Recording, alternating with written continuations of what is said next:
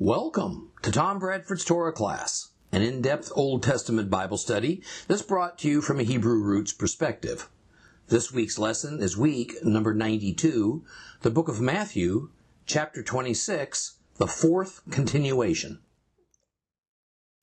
When we left off last time in Matthew chapter 26, Yeshua had just been identified by Judas and betrayed to the temple authorities. It was nighttime. It was just a short time after the Last Supper. So it occurred within the first few hours of the day of Passover, Nisan the 14th. Now, I want us to reread the short section where that arrest happened. So open your Bibles, please, to Matthew chapter 26, and we're going to read verses 47 through 56. Started, so starting at verse 47. Matthew chapter 26.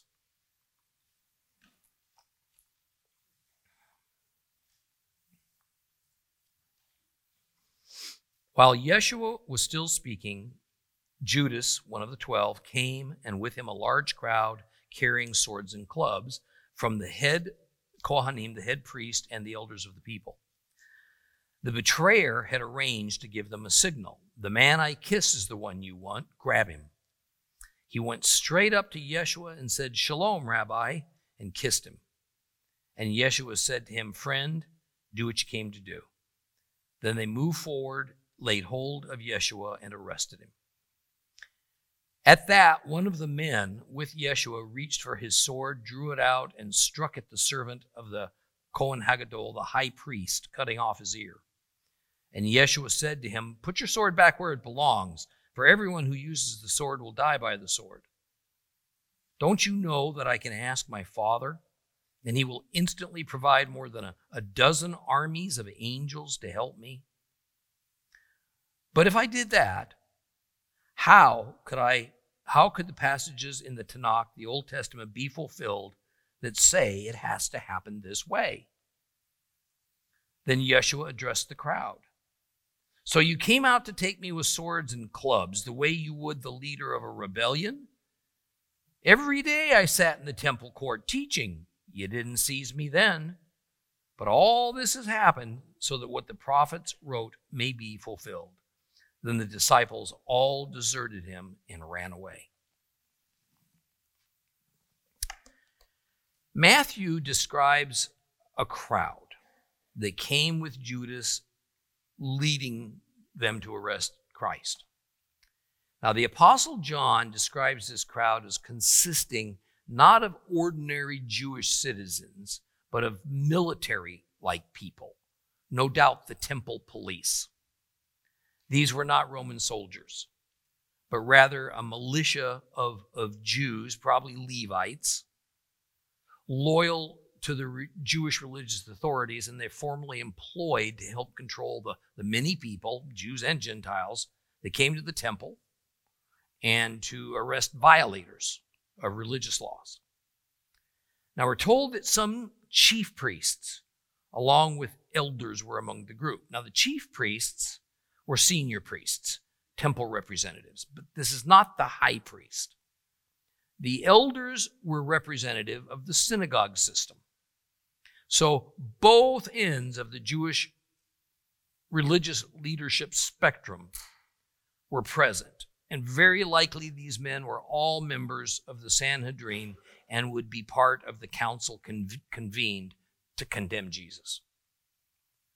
So when Yeshua was grabbed hold of by the temple police, one of the men with him, one of his 12 disciples, reacts instinctively and he pulls out a sword and cuts off the ear of one of the police in the crowd.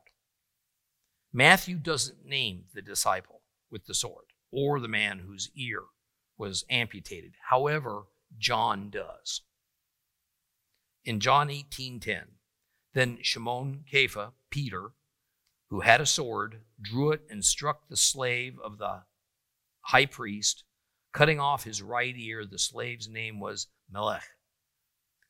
John supplies the information that it was Peter, what a surprise, that was the one that acted impulsively, and that it was a servant of the high priest whose ear was severed. His name was Melech. In Hebrew, that means king. Now, John wants us to notice that Peter didn't just swing his sword at random, but rather picked out the high priest's household representative that was present. It shouldn't fly by us that Peter was armed and dangerous, which seems a little bit odd after all of Jesus' teachings about being passive or at least peaceable in the face of evil or oppression. Now, clearly, Peter saw danger in being Christ's disciple and also saw himself as Christ's personal bodyguard. Well, Jesus instantly chastises Peter for his action, and he completes his statement with a saying that has become famous, at least in the world of Western Christianity. For everyone who uses the sword will die by the sword. Now, this is neither a promise nor a new divine law pronounced by Christ. It's a proverb. A proverb is a general truism or a wisdom saying that doesn't necessarily apply in every situation, nor does it always turn out that way. But it is a good rule of thumb. Now, I want to take a moment to discuss this slightly more because I think, due to this scene especially, Yeshua is sometimes characterized by Christians as being an adamant pacifist. Now, we are dealing here with a very specific set of circumstances. First, Yeshua, by his nature, was not a violent man. Jewish holy men, tzaddikim, were, within their divine calling, healers. They were miracle workers, diplomats, teachers, Second, Jesus knew in his later adult life that mistreatment, brutalization, and then execution was his God ordained fate. And thus, to do anything that would subvert or even delay that would be to go against his Father's will. Third, it is God's general will for his followers to always always seek peace on earth and goodwill towards all men. And Yeshua exemplified that to a point. Paul made a midrash, an interpretation on this concept that itself is, again, more proverb than command. And he did this in the book of Romans. In Romans chapter 12, 17 through 21. Repay no one evil for evil, but try to do what everyone regards as good. If possible, and to the extent that it depends on you, live in peace with all people. Never seek revenge, my friends. Instead, leave that to God's anger. For in the Tanakh it is written, Adonai says, Vengeance is my responsibility. I will repay. On the contrary, if your enemy is hungry, feed him. If he's thirsty, give him something to drink. For by doing this, you will heap fiery coals of shame on his head. Do not be conquered by evil, but conquer evil with good. See, Paul recognizes in Christ's teachings that we are, generally speaking, to approach our fellow man as peaceably as possible but sometimes it's just not up to us. Thus, there is this fine line to walk in order to carry this instruction out. Jesus, for instance, is not depicted as being attacked during his arrest, only led away by government officials. But the idea that a believer is never to act in self defense against a violent criminal aggressor this is not part of the concept. Rather, it is to understand that there are going to be many times in our lives when our options are limited. when life hangs in the balance or justice is just not done on earth. And yet we are not to become vigilantes. We are not to try to extract justice as we see fit, because that's what revenge amounts to. Rather, God will make right the wrongs in the world to come. At the same time, we have witnessed Yeshua taking on the deceived and corrupt Jewish religious establishment using strong and even offensive terms that he, of course, knew would provo- uh, provoke a, a strong backlash that could and would eventually lead to violence. Now, fourth, just as the law of Moses prescribes, Jesus doesn't ever speak against soldiers killing the enemy in battle or against someone protecting their homes or families, against aggressive criminals bent on physical harm. The Torah defines those defensive actions as proper. And it's labeled as justifiable killing, meaning it's not a sin. Things change, however, as concerns Jesus when the Son of Man returns. The same one preaching non-violence for the time being transforms into God's unstoppable avenger.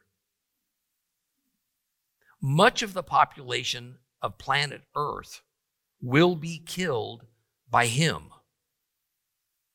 And those believers and angels that he leads as an army to execute God's wrath against the irredeemably wicked.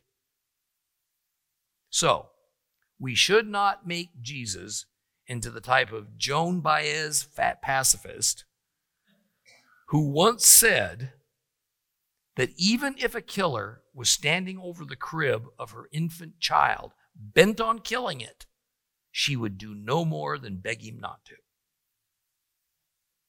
She would assert no physical action to stop him whether by fighting him or with using a weapon. Rather, in the case of Christ's ministry and his arrest, all his passiveness was intended for was for him to arrive at a predestined purpose going to the cross for you and for me. Then in verse 53, Yeshua says something that simply drips with interesting implications. He says that the reason that Peter should not attack those arresting him is that if Yeshua intended on stopping it all, all he had to do was ask his father to send a dozen, 12 is what the Greek says, armies of angels to help him. Now, the first thing we should take from this is that Jesus was well aware that he had a choice. He had a choice. Jesus was not a programmed robot, he had a free will. He could have averted the humiliations and the crucifixion if he wanted to. The second thing to notice is that once again, the hierarchy of divine authority is highlighted. Yeshua doesn't call angels to help him on his accord. He says he must ask the Father to send them. So Yeshua's level of authority is always junior to the level of his Father's authority. Third, while calling upon angels to protect him, it would subvert his purpose and this his first coming, which is to die as a sin offering for humanity. But in his return, angels will indeed be called upon. See, this current conflict that he is experiencing is meant to keep its location firmly earthbound, Jerusalem. Only later will this great spiritual battle spill over to include the entire cosmos. Fifth, holy war. Holy war has always been part of God's arsenal. Holy war is what Joshua waged on God's behalf to claim the Holy Land. And angels are regularly part of holy war. Yeshua's current situation would not see holy war employed because the time for it wasn't yet at hand. When he returns in the future, it is holy war that will be fought at a level never seen before, nor will it ever again. And finally, notice that the number 12 is used. 12 legions of angels that, of course, correspond to the 12 tribes of Israel. Then in verse 54, Jesus explains why he has chosen to allow himself to be tortured and killed. He asks Peter a rhetorical question as regards calling on angels to rescue him. He says to Peter, You know, if I did that, how could the passages in the Tanakh be fulfilled that say it has to happen this way? So Jesus is following the determined path he is on, knowingly allowing evil to overcome him, in order that the full listing of Old Testament prophets about him are checked off. None can be skipped. I've heard atheists and even some religious Jews argue that because Yeshua admitted he was doing these many things with the intent and purpose to publicly fulfill the writings of the biblical prophets, then this means that he was but a somewhat deranged man contriving his own demise, so that many might think he must be the subject of those Old Testament prophecies, when in fact any other would be Messiah with sufficient grit and courage could have done the same thing. I would only argue that for many centuries before Yeshua showed up, no one, at least no one I've heard of, attempted to do what he did. See, I think perhaps a better way to think of what Yeshua was doing is that it is much less choreographing his own death than merely allowing redemption history to take its God ordained course without resisting it. Besides, there is no credible way that anyone, no matter how intelligent or courageous, could have willed all the many elements and people and decisions involved to happen in a perfectly coordinated manner and arrive at the same place at the same moment that we see unfolding here.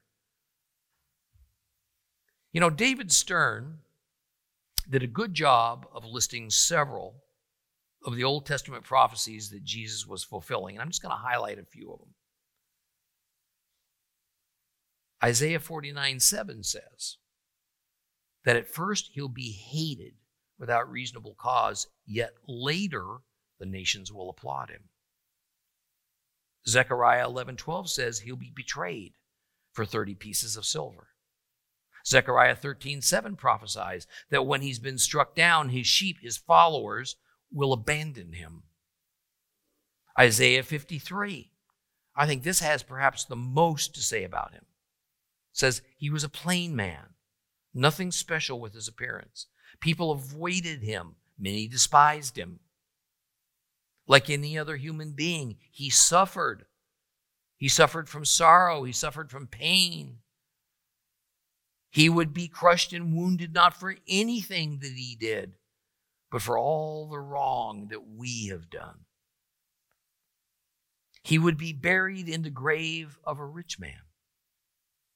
His ordeal would make many men righteous before God. Remember now, this is all still in Isaiah 53. While being condemned as a great sinner, He is actually interceding on the behalf of true sinners, us. There's more.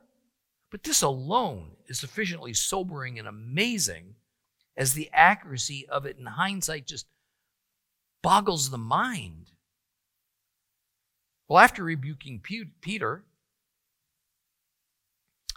Jesus proceeds to rebuke the, relig- the Jewish religious authorities who've come after him. And he essentially denies that he's any sort of a rebellion fomenter or leader, but they approach him in the dark of the night with many men equipped with swords and wooden clubs as though he was a dangerous person that had to be apprehended with the utmost caution. He points out that his actions were but teaching in the temple courts, hardly something a rebel leader would do. So if his teachings are the problem, why not arrest him there? Of course, that question was already answered a few sentences earlier. The high priest and others feared that publicly arresting this popular Galilean holy man on the occasion of Passover would cause riots, for which the high priest would be, be held responsible by Rome. He repeats to the cadre of the temple guard the same thing he just told Peter. All this is happening to fulfill the prophets. In other words, he's making all of them participants. He's making them all facilitators of prophecies concerning the Messiah. You know, isn't it odd that no one seems to ask when he says those words, which prophets? What prophecies? Just as what is coming soon at the mock trial of Jesus there's no truth seeking going on here.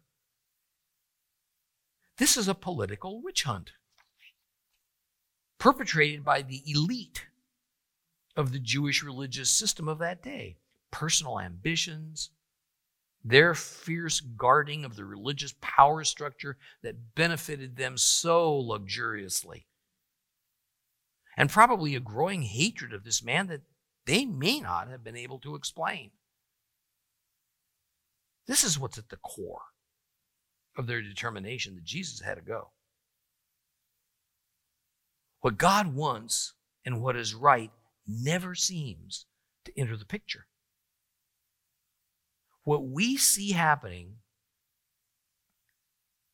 is truly the mystery of how biblical prophecy becomes fulfilled. See, these fulfillments are a mixture are always a mixture of unexpected circumstances, along with inexplicable levels of human desires or fears, fears and hatreds that just seem to erupt out of nowhere. As a prophetic fulfillment unfolds, none of the involved, the wicked or the righteous, have any idea that they are but instruments in the Master's hand. And I promise you that in the 21st century, as we proceed at jet speed towards the end of days, all those yet to be fulfilled prophecies will play out just like that. See, we all think we won't be surprised because we're so ready. And we're so wary of current events but we will be surprised. All prophecies have come about in this same pattern. We should approach this conundrum not by thinking, well, then what's the use of knowing the prophecies? But rather, like we would knowing that hurricane season's coming. See, we in the South, we know sooner or later we're going to get hit. We just don't know when. And it certainly doesn't happen every year, thank the Lord. We get warning, but occasionally it's a surprise as a hurricane blows up suddenly or changes its track. If we're knowledgeable, if we're prepared surprised or not, we're okay. If we're not, if we're ignorant, if we're not prepared, however it happens, it's going to be potentially very harmful to us. In Matthew's gospel, we see regular warnings by Yeshua to his followers to be on alert. Be prepared for the day of the Lord. Not so much that so that they can see it coming, because they probably won't. Now, the final words of verse 56 are so very sad in some ways, ought to be a bit terrifying for us. It says that when, after Yeshua had dressed down everyone present, the 11 remaining disciples did what? They deserted him. They deserted him. I mean, I, I can't stress enough that what is happening here is not merely some frightened men running off to hide. The entire point is a loss of faith. Back in verses 34 and 35, Yeshua indicated and predicted that all of them would disown him. Not just run away because they got scared. I think the speculation is fair to say that once their master got arrested, they figured the movement was over. They'd been mistaken. They had tied all their hopes and future to the wrong guy. If those 12 disciples would betray or renounce Jesus when things got tough, what might we do when things get tough for us? Can we be so naive as to think that their loss of faith wasn't also a loss of salvation? If it's not, then faith as the condition for our salvation has no meaning. Let's read a little bit more, Matthew. Open your Bibles again. We'll start reading at verse 57 of chapter 26. Start reading at verse 57.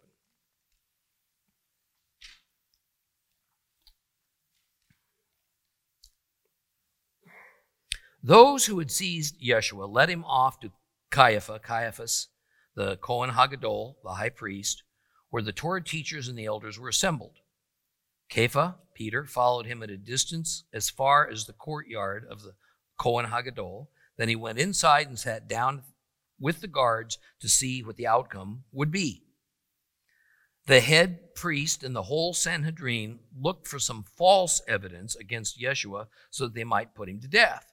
They couldn't find any, even though many liars came forward to give testimony. At last, however, two people came forward and said, This man said, I can tear down God's temple and build it again in three days. Now the high priest stood up and said, Have you nothing to say to the accusation these men are making?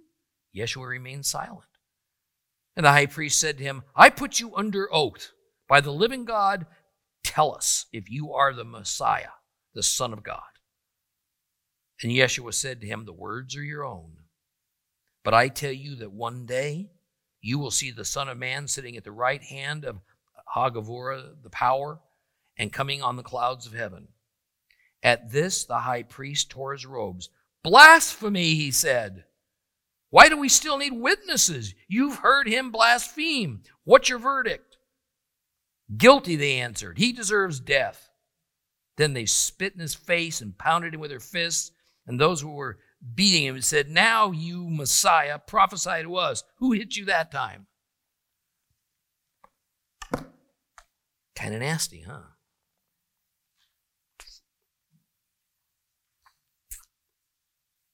What comes next is sometimes called the trial of Jesus.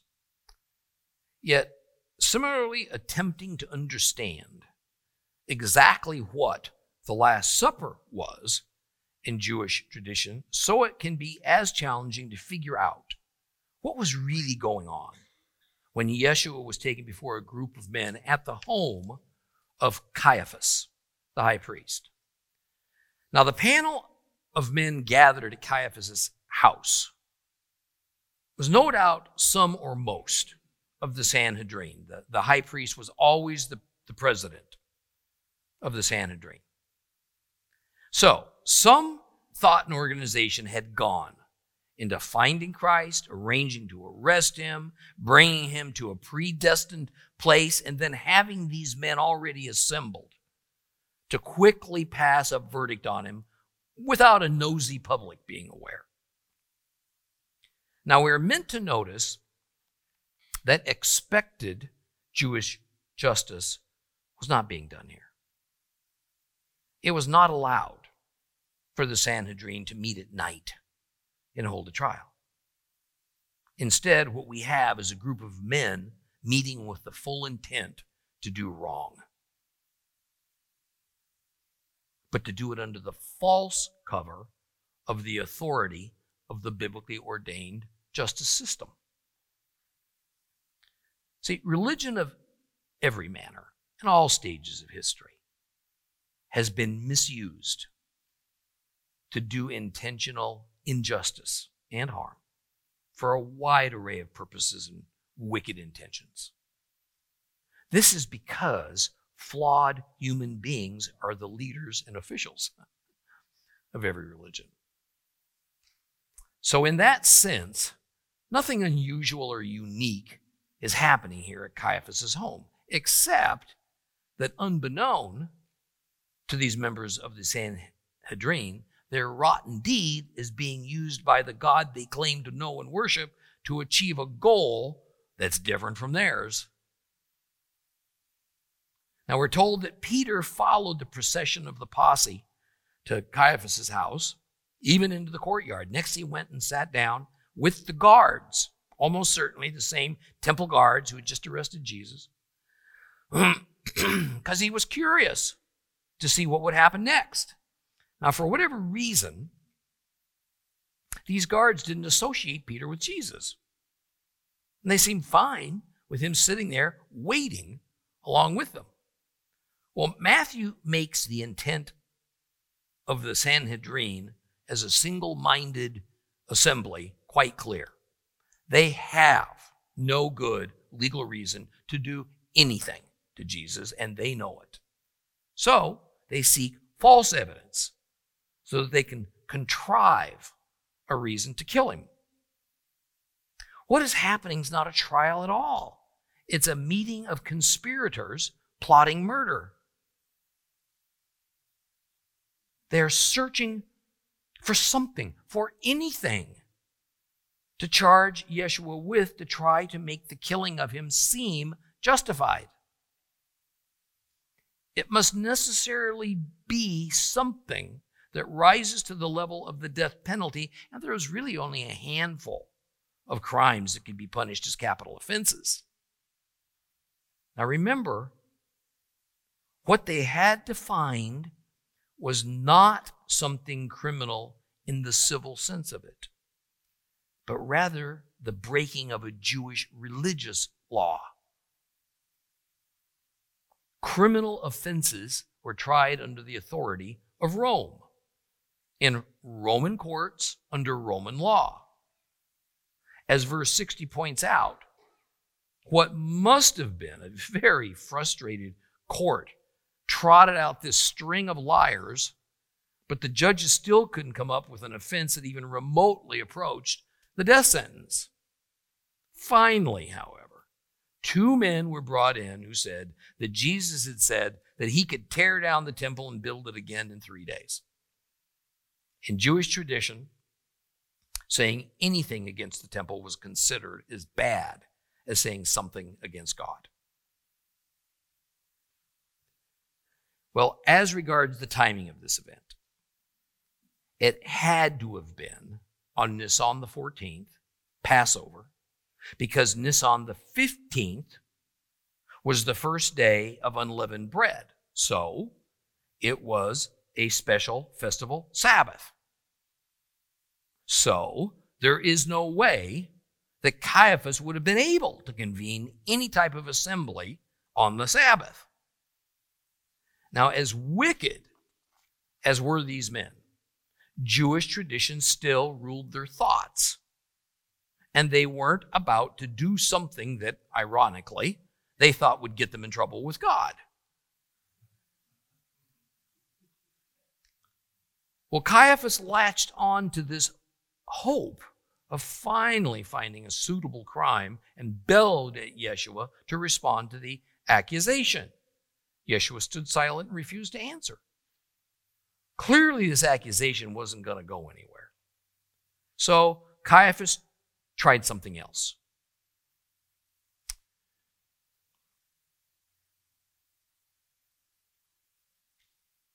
By refusing to answer, Jesus actually even facilitated Caiaphas moving on to something that not only gave Jesus an opening to announce to the Jewish religious authorities who he really was, but also would be the nail in the coffin, so to speak, that could finally move this process along of getting him to the cross. Caiaphas says that he puts Christ under oath to answer if he is the Messiah, the Son of God. You know, what's really sort of fascinating huh, is that the question Caiaphas put to Jesus, it's the entire point of the gospel. Are you the Messiah? Are you the Son of God? He says to Yeshua. Yeshua responds at the words of your own. It's a Jewish expression of affirmation. Caiaphas got it right. But Yeshua didn't stop there. He also makes a prophecy that the Sanhedrin recognized as indicating a divine connection. He says that one day they will see the Son of Man sitting at the right hand of the power, and that they will also see him coming with the clouds of heaven. Now, Yeshua has shifted his reference point here from the present to the future, to the end times when judgment falls. The court full well understood that the Son of Man reference is found in Daniel and saw it as they saw it as messianic in nature, but they didn't necessarily see it as divine. It was the sitting at the right hand of power and coming with the clouds of heaven. It was that part that enabled Caiaphas to charge Jesus with blasphemy. Power, or better, the power, was another designation for God. Coming with the clouds of heaven is an interesting statement to deal with. For Caiaphas, this was Jesus associating himself with the divine. But how should we take it? Should we take the clouds as literal or even somewhat figurative clouds, you know, those white fluffy kinds that float up in the sky, up in the heavens? Or might the clouds of heaven refer to legions of angels, along perhaps myriads of believers that had earlier been resurrected and or raptured to heaven and are now returning to earth from heaven to fight a holy war alongside Messiah Yeshua. While I can't dismiss the latter, I do think it's too much part of Daniel's prophecy of the Son of Man coming in the clouds to stretch this to mean clouds of believers and angels coming back with Jesus. For Jews, the Son of Man primarily represented judgment, God's wrath. The thought of clouds as revivified believers, well, that came much later, much, much later in Christian thought. So, at the least, it certainly didn't mean that to the Sanhedrin. Now, there's a couple of other notions included in Christ's claim. The you will see doesn't so much mean the men sitting in that chamber, but rather it's general. It's kind of a panoramic you, probably meaning everyone. It conjures up the thought of the general resurrection to come when both the wicked and the righteous will shall arise from their graves, and so perhaps being witnesses to Christ's return. from now on, those words from now on, definitely frames this as a future event. But it could be near or it could be very far away. This is a rather cryptic statement for the Sanhedrin, it didn't impart a lot of, a lot of specific in, information, other than that Yeshua was definitely saying he was indeed Israel's Messiah, and he was also Daniel's son of man, and that he is in some manner divine. More than enough for, cry, for Caiaphas to cry out, Blasphemy! I suspect for him, for Caiaphas, that cry more meant victory. Yeshua had just condemned himself. And in Jewish law, a suspect that confesses negates the need for two corroborating witnesses. Blasphemy was the most serious breaking of the law of Moses, and it was a capital offense.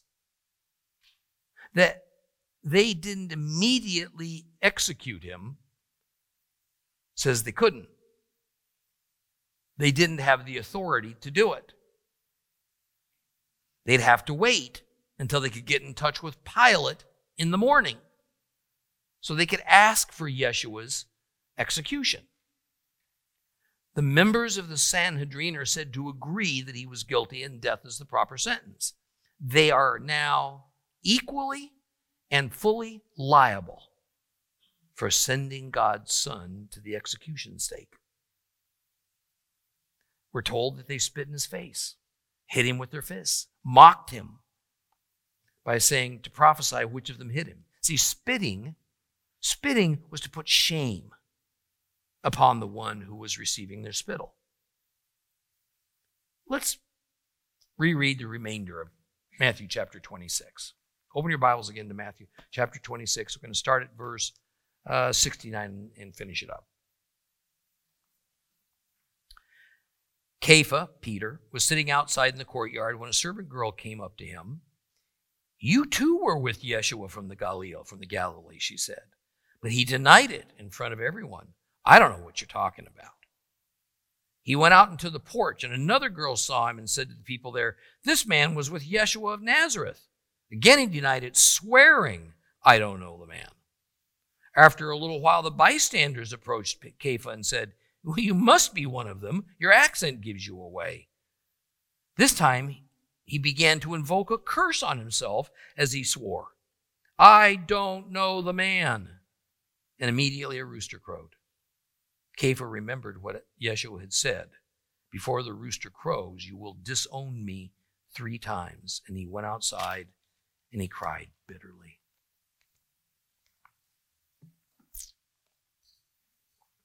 Well, the focus now returns to Peter, somewhat representative of the entire 12 disciples, and in a deeper sense, I think representative of all of us. He's still sitting in the courtyard of Caiaphas' house when a house servant says that she recognizes him as having been with Yeshua from Galilee. Now, we spent much time emphasizing that when reading the New Testament, and especially the gospel accounts, we need to be able to draw a necessary distinction between the Jews of the Galilee and the Jews of Judea.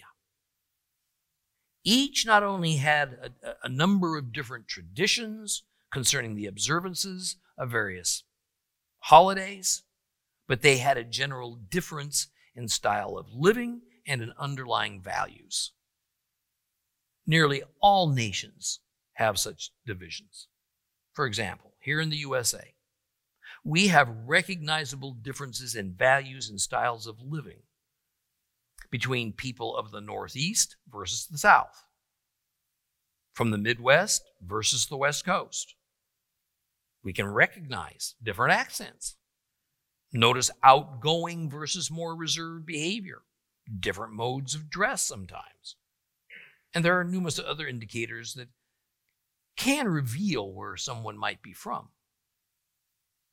And in this modern polarized world, there can be outright dislike and disrespect from people living in one region towards people living in another. This is what life was like in the Holy Land in the first century.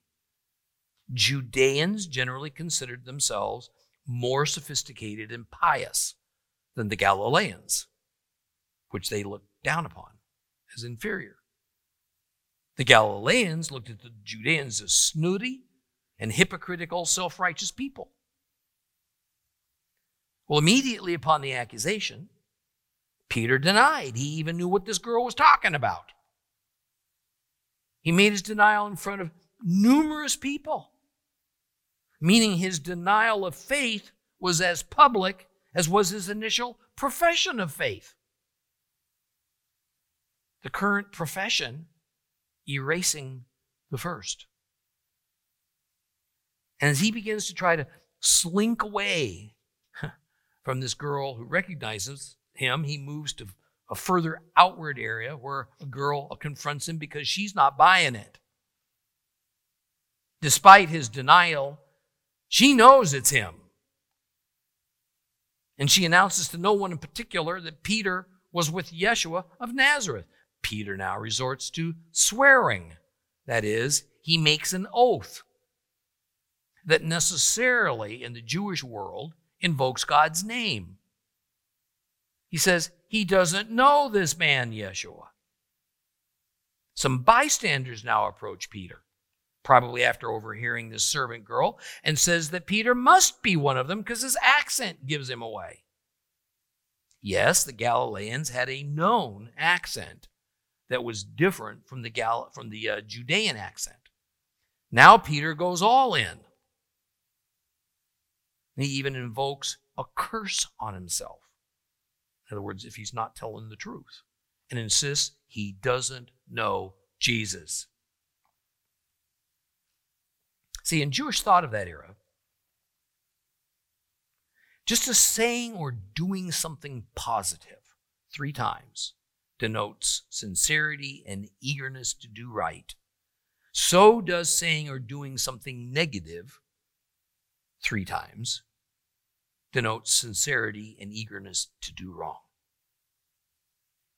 Peter went to full length to deny any knowledge of, any faith in Jesus Christ. He had three opportunities to recount, recant his renunciation, but he didn't. Peter no longer confessed the Lord. Peter no longer acknowledged even knowing who the man was. Peter oh, had only hours ago boasted he was willing to die with the Lord if necessary. But when he wasn't even threatened with death, only perhaps being punished in some small way, it was enough for him to lose courage. The cock crowed and served as a reminder that Yeshua had told him this is exactly what was going to happen. Jesus' prophecy is repeated. Before the rooster crows, you will disown me three times.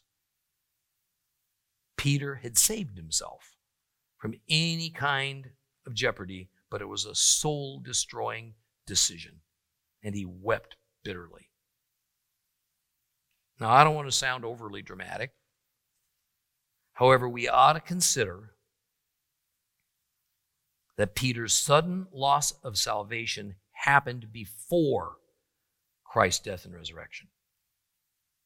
When Peter made the decision to renounce Christ, the proof of who Yeshua is, which lies mainly in the cross and the empty tomb, had not happened yet. Perhaps that's why Yeshua was so willing to anticipate that he would meet up with this same group of reformed deserters back up in the Galilee. But what if everyone since his death and resurrection? What about you and me? We have the knowledge of it. There are many witnesses to it. It's history, it's not prophecy. To my mind, It's an even greater condemnation of one's character at this point in history to deny him. Or maybe worse, to know him and then walk away from him. Worse than it was for Peter and the disciples. I think Peter's bitter weeping is that first step towards his repentance. He's failed utterly. He knows it. He now has to face the reality of who he is. And when we approach Christ that way, it is all the more humbling to know that God so loves us that he sent his only Son, an innocent man, to die for us. And that his Son, who could have chosen otherwise, followed through. I've always enjoyed Matthew's gospel because he tries the least of them all to put a happy face on the character and behavior of the 12 disciples, including Peter. See, we have the opportunity to learn from Peter. And the lesson is that we must take care, we must take precautions at all times, and not think too greatly of ourselves or believe that somehow that new nature that God has given us has wiped away the old that remains dangerously active within us. New Testament authors repeatedly warn us that we are always in danger of falling away from our Savior Jesus, just as did Peter. James gave us the good news of hope that it does not have to be the end of our story. In James 5 19 through 20, my brothers, if one of you wanders away from the truth, and someone causes him to return, you should know that whoever turns a sinner from his wandering path will save him from death and will cover many sins. On the other hand, the anonymous writer of the book of Hebrews warns of ominous consequences of turning our backs on Christ. In Hebrews 10, verses 26 and 27, for if we deliberately continue to sin after receiving the knowledge of the truth, there no longer remains a sacrifice for sins, but only the terrifying prospect of judgment, of raging fire that will consume the enemies. We'll begin chapter 27 at our next lesson.